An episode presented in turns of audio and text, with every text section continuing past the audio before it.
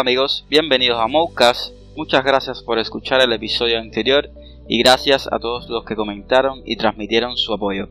Soy tu anfitrión Helvis Triana y hoy les vengo a hablar sobre cómo se ve la dependencia emocional. La dependencia emocional es un estado psicológico que sienten algunas personas que les hace cobijarse en una pareja, amigo o familia para tapar un vacío o una necesidad no cubierta. Ya, eso es todo. Hasta un próximo encuentro. Nada, nada, nada. Mentira. Este estado psicológico tiene consecuencias realmente negativas, pues conlleva problemas de autoestima y ansiedad. Suele ser más frecuente en mujeres que en los hombres. Pero, ¿cómo saber si somos dependientes emocionales o si tenemos una relación sana con nuestros seres queridos? ¿Qué señales nos indican que estamos cayendo en una dinámica de sometimiento y subordinación? ¿Qué podemos hacer para superar la dependencia emocional y recuperar nuestra autonomía? Estas son algunas de las preguntas que voy a tratar de responder en este episodio donde te brindo información para identificar, aunque sea un poco, la dependencia emocional en tu vida. Quiero que te quiero que respondas a estas preguntas. ¿Te has sentido alguna vez incapaz de tomar una decisión sin consultar a tu pareja, amigo o familia? ¿Has sentido que tu vida gira en torno a esa persona y que sin ella no eres nada ni nadie? ¿Has sacrificado tus gustos, intereses o proyectos por complacer a esa persona? Si has respondido que sí a alguna de estas preguntas, es posible que estés sufriendo de dependencia emocional. La dependencia emocional es una excesiva necesidad patológica de cariño, afecto y disponibilidad constante que sienten algunas personas con respecto a alguien con quien han establecido un vínculo afectivo. Esta confianza absoluta y la costumbre de acudir siempre a esa persona para resolver un problema puede llegar a afectar tus relaciones personales. Pero no te preocupes, porque la dependencia emocional tiene su pequeña solución. En este podcast te voy a dar cuáles son las causas, los síntomas y las consecuencias de la dependencia emocional y te voy a dar algunas claves para superar y tener una relación sana contigo mismo y con los que te rodean. Así que no dejes de escuchar este episodio porque te va a ayudar a entenderte mejor y a conocer qué es la dependencia emocional. Si te gusta este tipo de podcast, no olvides seguirme, compartirlo en tus redes sociales y dejarme tu comentario. Eso me ayuda un montón. Ya, ahora sí, sin muela, comencemos con el podcast. Aunque no hay una única respuesta a las preguntas que te lancé al principio, existen algunos factores que pueden favorecer la aparición de la dependencia emocional. Estos son algunos de los más comunes. La baja autoestima es un factor muy importante para esta problemática, ya que las personas dependientes ven condicionada su autoestima y autoconcepto a su relación con los demás. Si se sienten valorados, ven reforzada su valía a través de su entorno, pero si se sienten rechazados, se infravaloran y se sienten incapaces de ser felices por sí mismos. La baja autoestima puede tener su origen en experiencias negativas vividas en la infancia o en la adolescencia, como el maltrato, el abandono, el bullying o la falta de afecto por parte de sus padres o quienes lo cuidaron. Estas experiencias pueden generar creencias irracionales sobre uno mismo y sobre los demás, como por ejemplo, no soy digno de amor, necesito a alguien que me proteja, sin ti no soy nada, sin ti no soy nadie, etcétera, etcétera, etcétera. La inseguridad es otra causa de frecuente eh, de la dependencia emocional. Las personas inseguras tienen miedo a los cambios, a lo desconocido, a enfrentarse a los retos y a tomar decisiones por sí mismas. Por eso buscan el apoyo de, y la guía de alguien que les dé seguridad y confianza. La inseguridad también puede tener su origen en experiencias pasadas que han dañado la autoconfianza y la autoeficacia de la persona. Por ejemplo, haber sufrido fracasos, críticas, burlas o traiciones por parte de personas significativas. Estas experiencias pueden generarte pensamientos negativos sobre la propia capacidad y habilidades que posees, como por ejemplo, no puedo hacer nada bien, siempre me equivoco, no sirvo para nada, etcétera, etcétera, etcétera. El componente educacional también puede influir en el desarrollo de la dependencia emocional. Algunas personas pueden haber aprendido desde pequeñas que para ser queridas y aceptadas deben complacer a los demás, renunciar a sus propios deseos y necesidades y evitar el conflicto y la confrontación.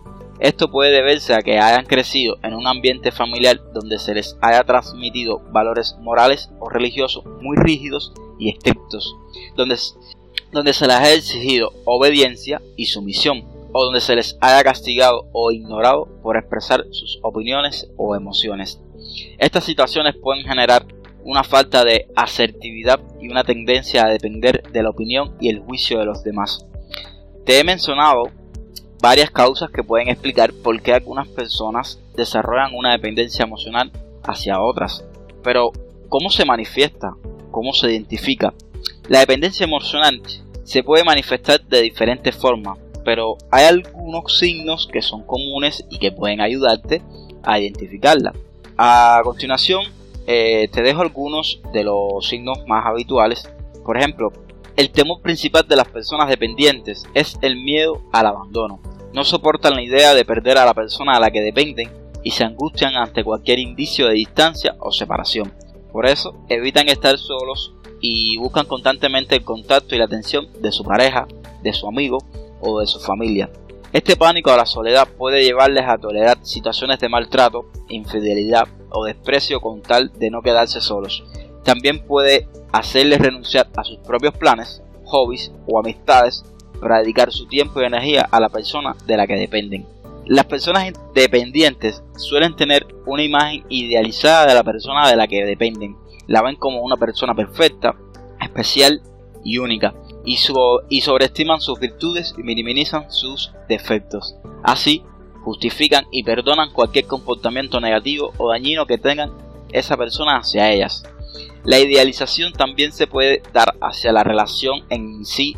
Las personas dependientes pueden creer que su relación es la mejor del mundo, que nadie les va a querer como su pareja o que nadie podrá encontrar eh, o que no podrá encontrar a nadie más compatible con ellas. De esa forma, se engañan a sí mismas y se niegan a ver los problemas o las carencias que pueda haber en su relación. Las personas dependientes tienen dificultades para establecer límites saludables en sus relaciones. No saben decir que no, ni expresar sus opiniones o deseos si creen que pueden molestar o disgustar a la otra persona. Por eso se adaptan a lo que el otro quiere y necesita, aunque eso implique sacrificar sus propios intereses o valores. Esta falta de límites puede hacer que las personas dependientes se sientan invadidas, manipuladas o controladas por la otra persona. También pueden generar resentimiento, frustración o culpa por no defender sus derechos o por hacer cosas que van en contra de su voluntad y de su bienestar. Las personas dependientes suelen sentir celos o posesividad hacia la persona de la que dependen. Quieren ser el centro de su atención y de su afecto, y no toleran que comparta su tiempo o su cariño con otras personas, por eso intentan aislarla de su entorno social o familiar y exigirles pruebas constantes de amor. Este deseo de exclusividad puede provocar conflictos, discusiones o rupturas en la relación. También puede hacer que la persona dependiente se sienta insegura, desconfiada o ansiosa ante cualquier signo de infidelidad o desinterés por parte del otro. Las personas dependientes suelen tener expectativas irreales o excesivas sobre lo que la otra persona puede ofrecerles.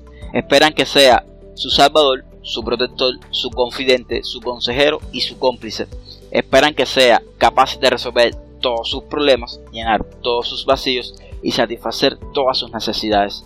Estas expectativas desajustadas pueden generar decepción, insatisfacción o desilusión cuando la realidad no coincide con el ideal. También pueden generar una presión excesiva sobre la otra persona que puede sentirse agobiada, asfixiada o incapaz de cumplir con las demandas del otro. Hago un paréntesis. Déjame en los comentarios si has estado en una relación en la que te haya sentido de esta forma. Yo, en mi caso personal, sí lo he estado. Estuve en una relación así y créeme, es asfixiante. Eh, como les vengo diciendo, existen varios síntomas que pueden revelarte si eres una persona dependiente o si tienes una relación con alguien que lo es. Entonces, ¿qué se entiende por la dependencia emocional y, y cuáles son las consecuencias de las dependencias emocionales? La dependencia emocional es un problema que se debe solucionar mucho antes de lo que imaginas, ya que suelen volver a la persona en una espiral de negatividad que puede dar pie a otros problemas psicológicos. Estas son algunas de las consecuencias más comunes de la dependencia emocional. La persona que sufre una dependencia emocional de pareja se ve envuelta en un círculo de continuas rupturas y reconciliaciones. Esto se debe a que la relación es inestable, conflictiva y desgastante, pero al mismo tiempo la persona dependiente no puede renunciar a ella por miedo a la soledad o al abandono. Estas rupturas frecuentes generan un gran sufrimiento y estrés en la persona dependiente, que puede llegar a desarrollar síntomas de ansiedad, depresión o adicción. También pueden afectar a su autoestima, su confianza y su capacidad para establecer relaciones sanas en el futuro. Las personas dependientes suelen sentirse insatisfechas y frustradas con su relación y consigo misma. Por un lado, siente que no recibe el amor, el respeto y la atención que necesita de la otra persona. Por otro, siente que no es capaz de cambiar su situación, de defender sus derechos o de cumplir sus sueños y metas. Esta insatisfacción y frustración puede provocar sentimientos de tristeza, vacío, culpa o rabia. También puede hacer que la persona dependiente se aísle de su entorno social o familiar, que descuide sus obligaciones laborales o académicas, o que pierda el interés por las cosas que antes le gustaban. La persona dependiente suele perder su identidad y su autonomía, en la relación, por supuesto. Se olvida de quién es, de qué, quiere y de qué necesita. Se adapta a los gustos, las opiniones y las decisiones del otro sin tener en cuenta los suyos propios. Se anula como individuo y se convierte en una extensión del otro. Esta pérdida del yo puede tener consecuencias graves para la salud mental y física de la persona dependiente. Puede afectar a su autoestima, su autoconfianza, su autoeficacia, puede generar una falta de sentido y de propósito en su vida, puede provocar problemas de salud como dolores de cabeza, insomnio o trastornos alimentarios. Las personas dependientes suelen sentir celos o posesividad hacia la persona de la que depende. No soporta que comparta su tiempo o su cariño con otras personas y puede llegar a controlar sus movimientos, sus llamadas o sus redes sociales. También puede sospechar constantemente de una posible infidelidad o desinterés por parte del otro. Estos celos patológicos pueden generar conflictos, discusiones o violencia en la relación. También pueden hacer que la persona dependiente se sienta insegura, desconfiada o paranoica. Además, pueden afectar a su salud mental y física, causando ansiedad, depresión o problemas cardiovasculares. La persona dependiente puede desarrollar trastornos psicológicos como consecuencia de su situación. Algunos de los más frecuentes de estos trastornos psicológicos son el trastorno de ansiedad, por la separación se caracteriza por un miedo excesivo e irracional a separarse de la persona de la que depende. Trastorno límite de la personalidad. Este se caracteriza por una inestabilidad emocional, una impulsividad y una dificultad para regular las emociones. Trastorno obsesivo compulsivo. Se caracteriza por pensamientos obsesivos sobre la relación y conductas compulsivas para aliviar la ansiedad. Trastorno depresivo mayor. Se caracteriza por un estado de ánimo bajo una pérdida de interés por las actividades placenteras y una falta de esperanza. Como te he venido hablando y como has escuchado, existen varias consecuencias que pueden derivarse de la dependencia emocional. Pero, ¿qué pasa si te dijera los consejos para superar esta dependencia emocional? La dependencia emocional es un problema que se puede solucionar con ayuda de un profesional y con, por supuesto, con voluntad propia. No es fácil, tampoco imposible, pero son algunos consejos que te pueden ayudar a superar la dependencia emocional y estos son los que te voy a dar a continuación. El primer paso para superar la dependencia emocional es reconocer que tienes dependencia emocional. Para ello puedes revisar los síntomas y consecuencias en la que te he mencionado y ver si sientes o te sientes identificado con algunos de ellos o si estás en una relación de dependencia emocional. También puedes pedir la opinión de alguien, un amigo de confianza, que conozca tu situación y te pueda dar una visión objetiva al respecto. Reconocer el problema implica aceptar que tu relación no es sana ni equilibrada y te está haciendo daño implica también asumir que tienes una responsabilidad en tu situación y que puedes hacer algo para cambiarla. Implica dejar de idealizar a la otra persona o a la relación y verlas tal y como son.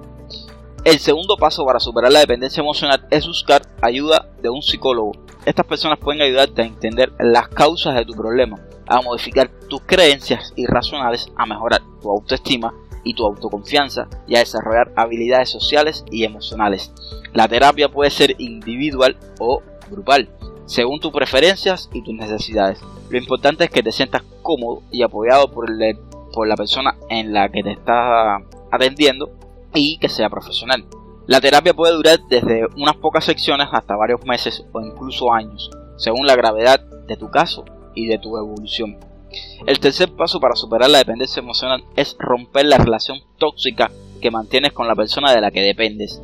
Esto puede ser lo más difícil y creo que fue lo que más difícil me tomó a mí, pero para ti puede ser que no sea difícil de hacer y, en mi experiencia sí que fue difícil hacerlo.